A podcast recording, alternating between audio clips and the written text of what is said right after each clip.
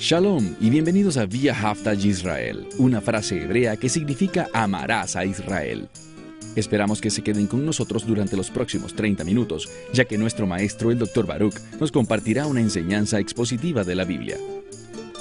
El doctor Baruch es profesor titular del Instituto Zera Abraham, con sede en Israel. Aunque todos los cursos del instituto se imparten en hebreo, el doctor Baruch se complace en compartir este video semanal en inglés con doblaje al español. Para más información, por favor, visítenos en amarasisrael punto org. Aquí está Baruch y la lección de hoy. Muchas veces la gente teme a la soledad. Y muchas veces, cuando caminamos en obediencia en este mundo, andamos solos. ¿No es así? Muchas veces es un acto muy solitario ser fieles a Dios. De hecho, mientras nos acercamos más a los últimos días, y sinceramente creo que ya estamos cerca, hay señales proféticas que indican que estamos acercándonos más a este último tiempo. Esos eventos preparativos se llevarán a cabo con el fin de alistarnos para el fin de esta era. Y afirmarnos en la fe podría significar afirmarnos en la soledad. El escritor de Hebreos quiere que recordemos una verdad muy importante. Y con esto dicho, toma tu Biblia y busca conmigo el libro de Hebreos, capítulo doce. Este primer verso del capítulo doce debería ser familiar. Es probablemente uno de los versículos más famosos dentro de la epístola entera de Hebreos. Lo sabrás cuando lo escuches. Mira conmigo el capítulo doce, versículo uno. Él acaba de hablar de todas estas personas de fe, regresando al tiempo de Abel, y Hanuk, y Abraham, Yitzhak, Jacob, y muchos otros, Moisés, Josué, Rahab, y más. Lo que dice es esto: por tanto, considerando a todas estas personas, y especialmente lo que aprendimos al final del capítulo once, que mi fe puede impactar a otros por la eternidad, si yo digo no a los premios de este mundo y aguardo por los premios del reino de Dios. Si tienes mentalidad de reino, no vas a desear las cosas de esta vida, no. Tú preferirás recibirlas en el reino de Dios, porque esas bendiciones son por la eternidad y no solo para esta era. Y a la luz de esto, nota lo que dice: por tanto, nosotros, teniendo una gran nube de testigos rodeándonos. ¿De qué está hablando?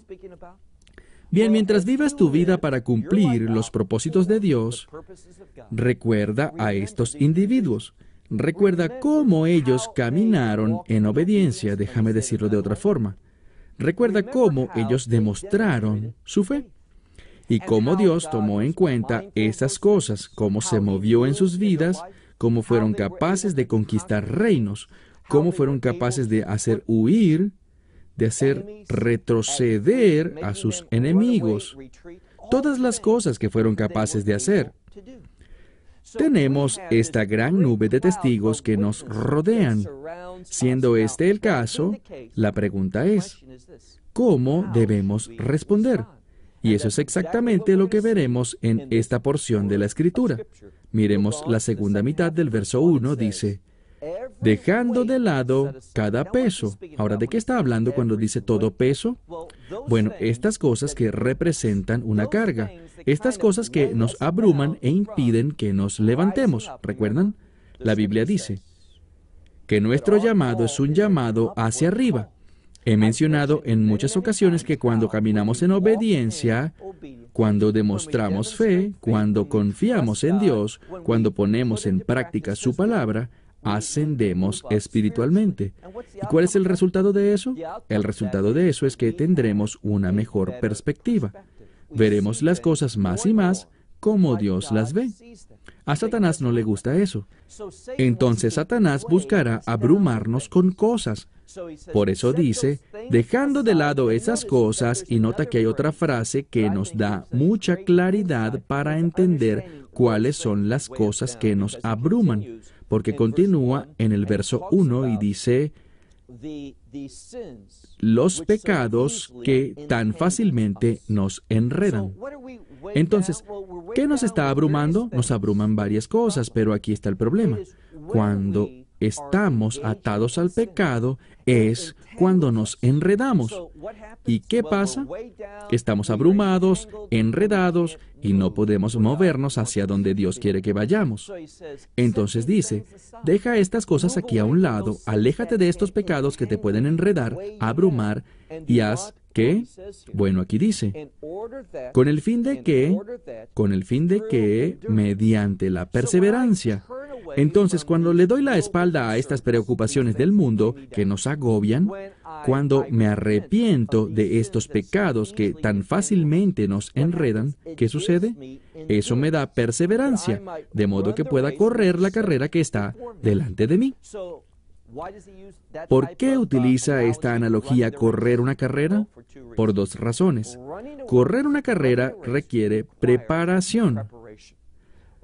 Correr una carrera requiere que tú tengas un conocimiento sobre la pista, de modo que puedas prepararte correctamente, que puedas programar tu ritmo de modo que sepas cómo correr sabiamente. Porque si corres tontamente, no correrás en una forma que te permita alcanzar el premio. Pablo dice en otro pasaje, corre la carrera de modo que puedas ganar el premio. Aquí el autor de Hebreos, retomando la idea, nos dice que debemos correr con perseverancia la carrera que Dios ha puesto ante nosotros. Y luego mira el verso dos. Es la misma palabra que vimos la semana pasada sobre percibir, mirar, pero hay un prefijo muy importante colocado ante ella. No es simplemente la palabra ver o mirar, sino es la palabra para ver o mirar desde. Es decir, con el fin de ver adecuadamente, tienes que hacerlo desde la perspectiva correcta. En otras palabras, está hablando sobre tener un punto de vista adecuado. Cuando simplemente vivo mi vida haciendo lo que creo que me conviene más, cuando estoy abrumado por las cosas de este mundo, cuando estoy enganchado al pecado, no voy a tener la perspectiva que necesito. Me harán falta dos cosas, perspectiva y también perseverancia. Pero cuando me alejo de las cosas de este mundo, cuando me arrepiento del pecado, voy a recibir perseverancia. Voy a correr la carrera y lo haré desde un punto de vista correcto. Eso es lo que dice, y miremos el verso dos.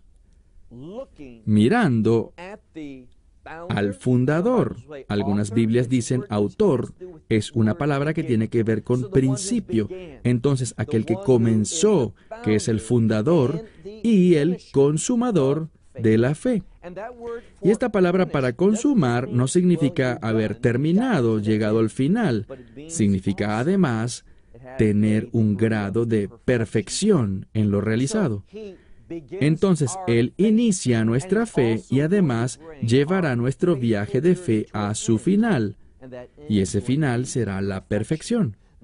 No por nosotros mismos, sino por Él. Él es el fundador y el consumador o perfeccionador de nuestra fe. Y seguimos leyendo. No solo dice eso, sino que identifica de quién se trata. Es el Mesías. Y mira el ejemplo que nos da.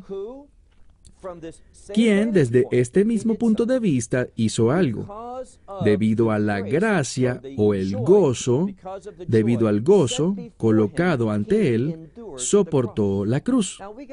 Ahora necesitamos descifrar esto y entender qué quiere decir aquí. El Mesías soportó la cruz, corrió la carrera que tenía por delante y lo hizo exitosamente. Él llegó al final, es decir, entregó su vida. Y lo hizo gracias a su perspectiva. Él vio el gozo que estaba puesto ante él. ¿Cuál gozo será este? Solo hay una respuesta. Un gozo de reino. Él entendió cuál sería el resultado de ir a la cruz, entregando su vida, soportando todas esas cosas que él soportó. Él vio lo que sería el resultado, y debido a eso, estuvo dispuesto a soportar todas estas cosas. El resultado de la fe en la vida será sorprendente para ti cuando tú haces lo que Dios quiere que tú hagas y lo haces correctamente, descansando en Él, con el poder de su Espíritu, iluminado por la luz de su palabra. Cuando haces eso, vas a estar lleno de alegría por los resultados. Y solo saber eso te dará perseverancia para continuar, así como el Mesías perseveró. Yeshua es ese ejemplo.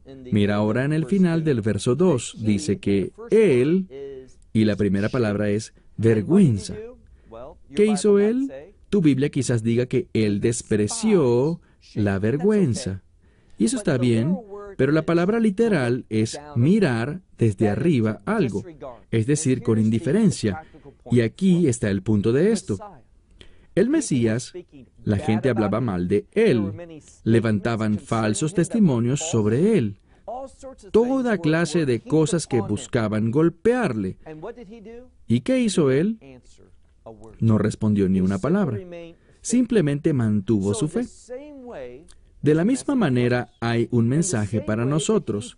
En la misma manera que Él consideró como poca cosa la vergüenza que el mundo buscaba arrojar sobre Él, ese oprobio, ese mal reporte que el mundo puso sobre Él, Él menospreció eso.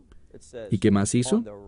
Dice, a la diestra, es decir, a la diestra de Dios, también junto al trono de Dios se sentó. Ahora, lo que vemos es esto. El mundo decía cosas. ¿Recuerdas cuando estaba sobre la cruz?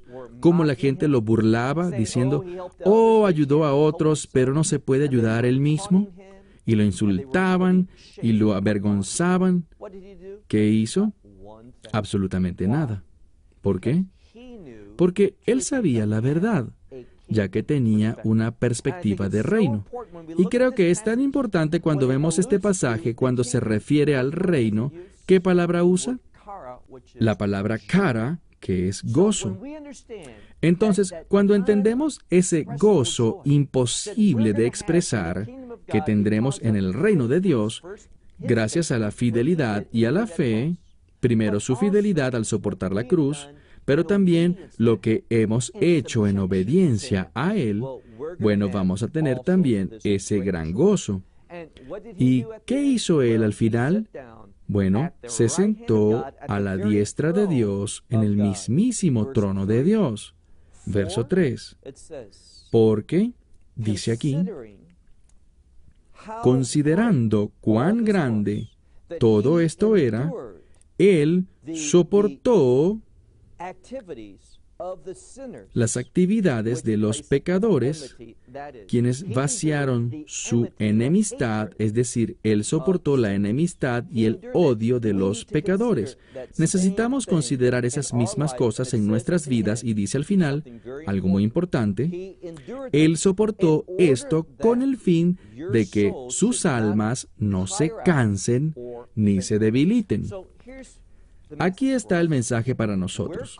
Somos llamados a estimar altamente lo que Él hizo, considerar continuamente lo que Él soportó, con el fin de que nuestras almas no se cansen y no nos debilitemos en las cosas que Dios nos ha llamado a hacer.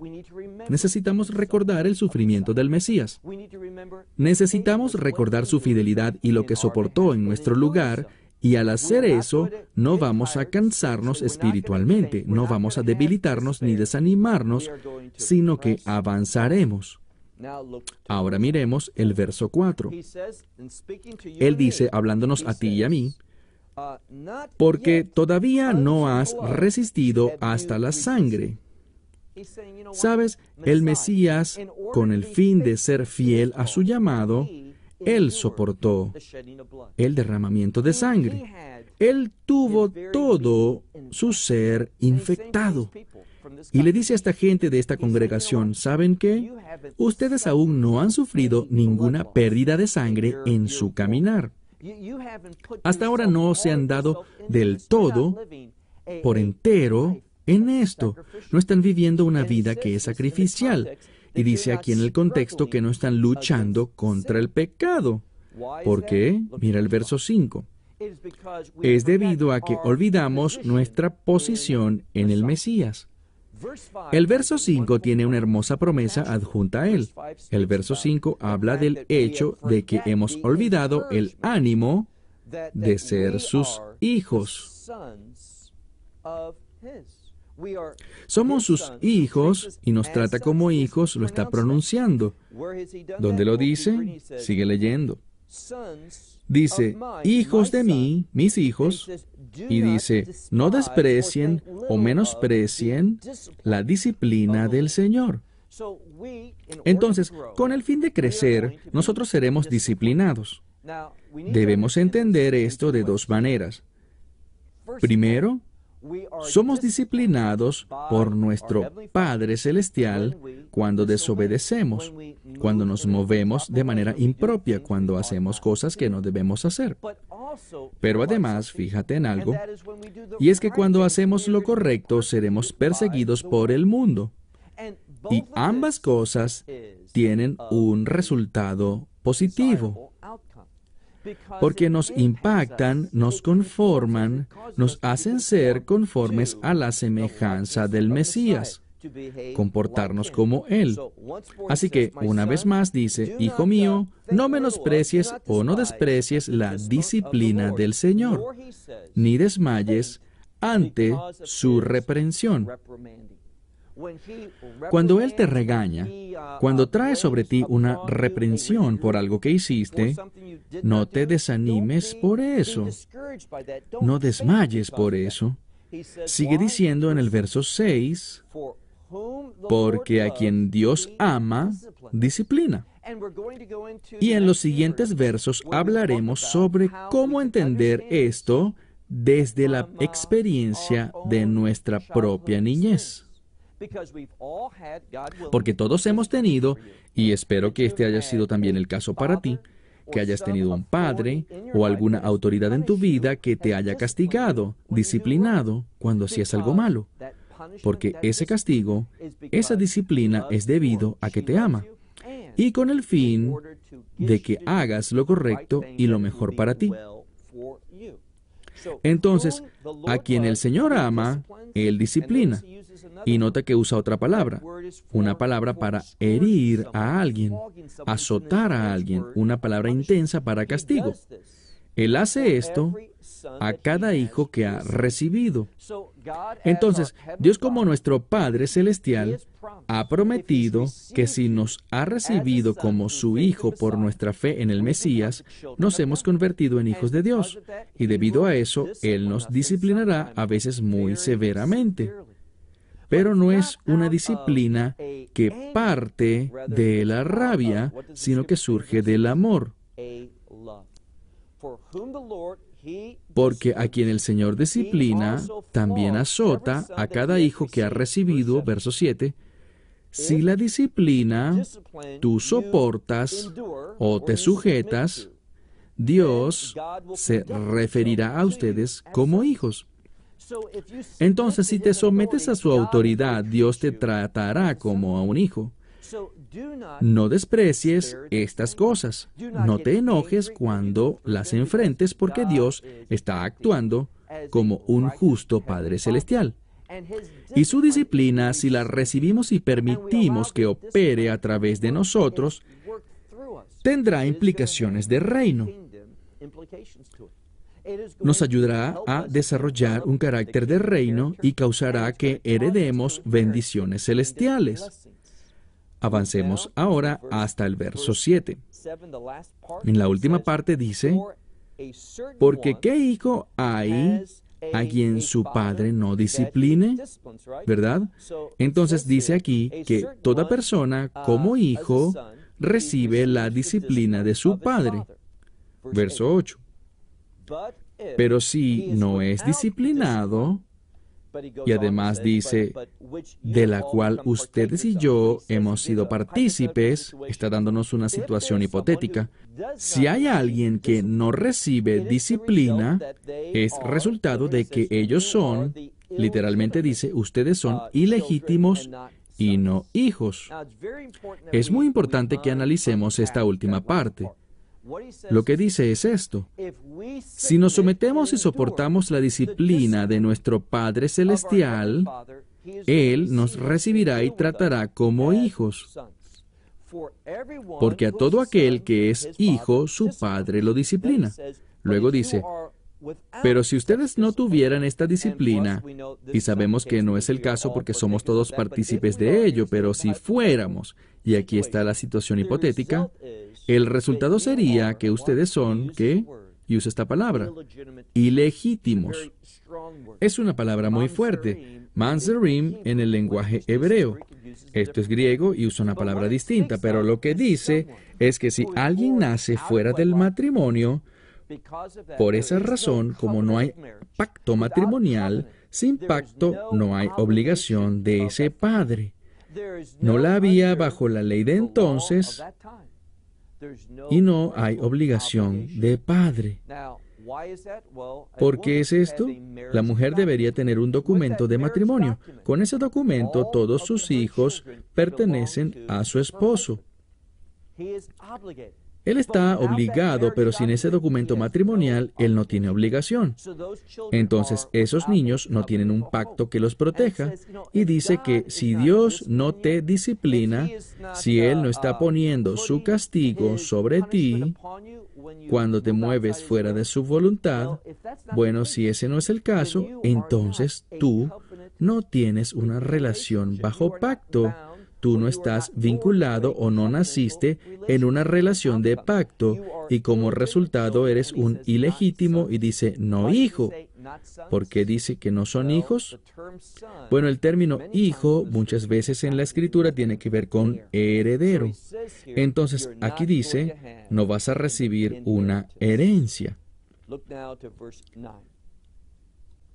Verso nueve dice, entonces aquellos que tienen padres terrenales reciben disciplina. ¿Y qué hacen? Bueno, esos que tienen padres terrenales que los disciplinan, dice, ellos los reverencian. Por tanto, ¿cuánto más, entonces, deberíamos someternos al Padre de los Espíritus y vivir? ¿Qué está diciendo? Dice que todos tenemos padres terrenales, ellos nos castigan, ¿y qué pasa? Hablamos aquí de que el mejor ejemplo es con un niño pequeño, porque estamos hablando de una disciplina física. Lo que quiero compartir contigo tiene que ver con darle una nalgada física a un niño, y eso debe ser hecho cuando el niño es muy, muy pequeño. ¿Por qué? Bueno, cuando los niños están pequeños, una nalgadita como esta no le hará nada grave, no lo dañará. Ese azote al niño de año y medio, dos años, tres, cuatro o cinco años, cuando reciben esa disciplina, esa pequeña nalgada no los va a herir físicamente, sino que lo hará emocionalmente. Y luego de esa nalgada, luego de esa disciplina, él llora o ella llora, ¿y qué pasa normalmente? Vuelve al Padre, y el Padre lo abraza y le refuerza su amor por él.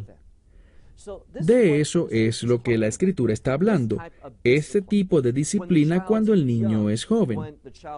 Pero cuando el niño crece, y hablaré desde mi experiencia, yo solía ser castigado cuando era adolescente y mucho habría yo preferido una nalgada o algo, porque ya con eso se habría acabado todo, un golpe y ya. Pero este castigo, esta disciplina podría durar por días o semanas, y yo no quería eso. Pero como mis padres me amaban, ellos hacían eso. Es lo que dice la Escritura. Los padres terrenales también proveen disciplina a sus hijos por un tiempo. Y sus niños los reverencian, los reciben, les temen, y luego dice, ¿cuánto más deberíamos someternos al Padre de los Espíritus? Está diciendo que Él es el Padre de toda la creación, incluso el reino celestial, Él disciplina. Y el propósito de eso es para vida, que podamos encontrar vida, una manera correcta de vivir. Verso diez. Porque, volviendo a nuestros padres terrenales, porque por unos pocos días, relativamente hablando, ellos nos disciplinan de acuerdo a lo que ellos piensan o consideran que es adecuado. Pero aquí, aquí está el contraste. Recuerden que él está escribiendo a los hebreos y el punto aquí es que Con el fin de que lo podamos entender, debemos pensar cómo escribirían los rabinos. Y ellos darían lo que es conocido como Kal Vehomer, algo simple y algo más restrictivo. Entonces, si nos sometemos a padres terrenales, ¿cuánto más debemos hacerlo a nuestro Padre Celestial? Igualmente, si los padres hacen lo que piensan que es mejor, ¿cuánto más nuestro Dios, quien es omnisciente, Él sabrá lo que es mejor y qué nos traerá? Mira al final del verso diez. Dice que Él nos disciplinará para un beneficio del que seremos partícipes, y es su santidad. Eso es realmente asombroso. Nosotros nos sometemos a su castigo, porque tiene un impacto en nosotros. Nos conforma a ser como Él para que seamos santos. ¿Y de qué habla la palabra santo? Propósito. Vamos a reafirmar su propósito en nuestras vidas. De eso es lo que está hablando. Verso once. Porque toda disciplina en esta edad presente no produce gozo cuando se recibe, sino en cambio es triste, pero después produce el fruto de la paz. ¿Y de qué nos habla eso? De la voluntad de Dios.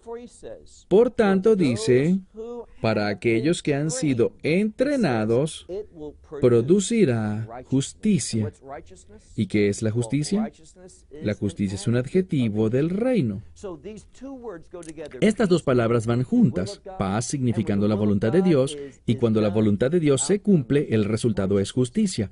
Y Dios nos disciplina para que esto sea manifestado en nuestra vidas. Él no lo hace para sí mismo. Los padres terrenales, y soy culpable de esto, nuestros hijos nos hacen sentir frustrados, enojados, entonces los disciplinamos, pero no pensando en lo que sea mejor para ellos, sino debido a cómo nos sentimos. Dios nunca hace eso. Cuando Dios disciplina, es por el propósito de transformarnos en lo que Él quiere que seamos, de modo que podamos manifestar verdades del reino en nuestras vidas. Mira ahora el verso dos. Por tanto, debido a que tenemos manos débiles y rodillas que flaquean, levantémonos y enderecemos el camino para nuestros pies, con el fin de que no quedemos cojos o torcidos, sino que en cambio seamos sanados. Eso es lo que Dios hace. Él nos disciplina de modo que seamos sanados, que no nos vayamos por el camino incorrecto, no tengamos una enfermedad espiritual que nos tuerza de donde debemos estar, sino que podamos funcionar correctamente en lo espiritual y representar la verdad del reino en nuestra vida. Eso es lo que este pasaje intenta revelarnos y enseñarnos. Es un gran pasaje para producir madurez en la vida de los creyentes. Esperamos que te hayas beneficiado del mensaje de hoy y lo compartas con otros. Por favor, haz planes para unirte a nosotros cada semana en este momento y en este canal para otra transmisión de amarás israel punto org. Para obtener más información sobre nosotros, visita nuestra web amarás israel punto org, donde encontrarás muchas otras conferencias de Baruch en forma de video. Puedes descargarlas o verlas en línea. Hasta la próxima semana. Que el Señor te bendiga en Yeshua HaMashiach, Jesús el Mesías, mientras caminas con Él. Shalom desde Israel.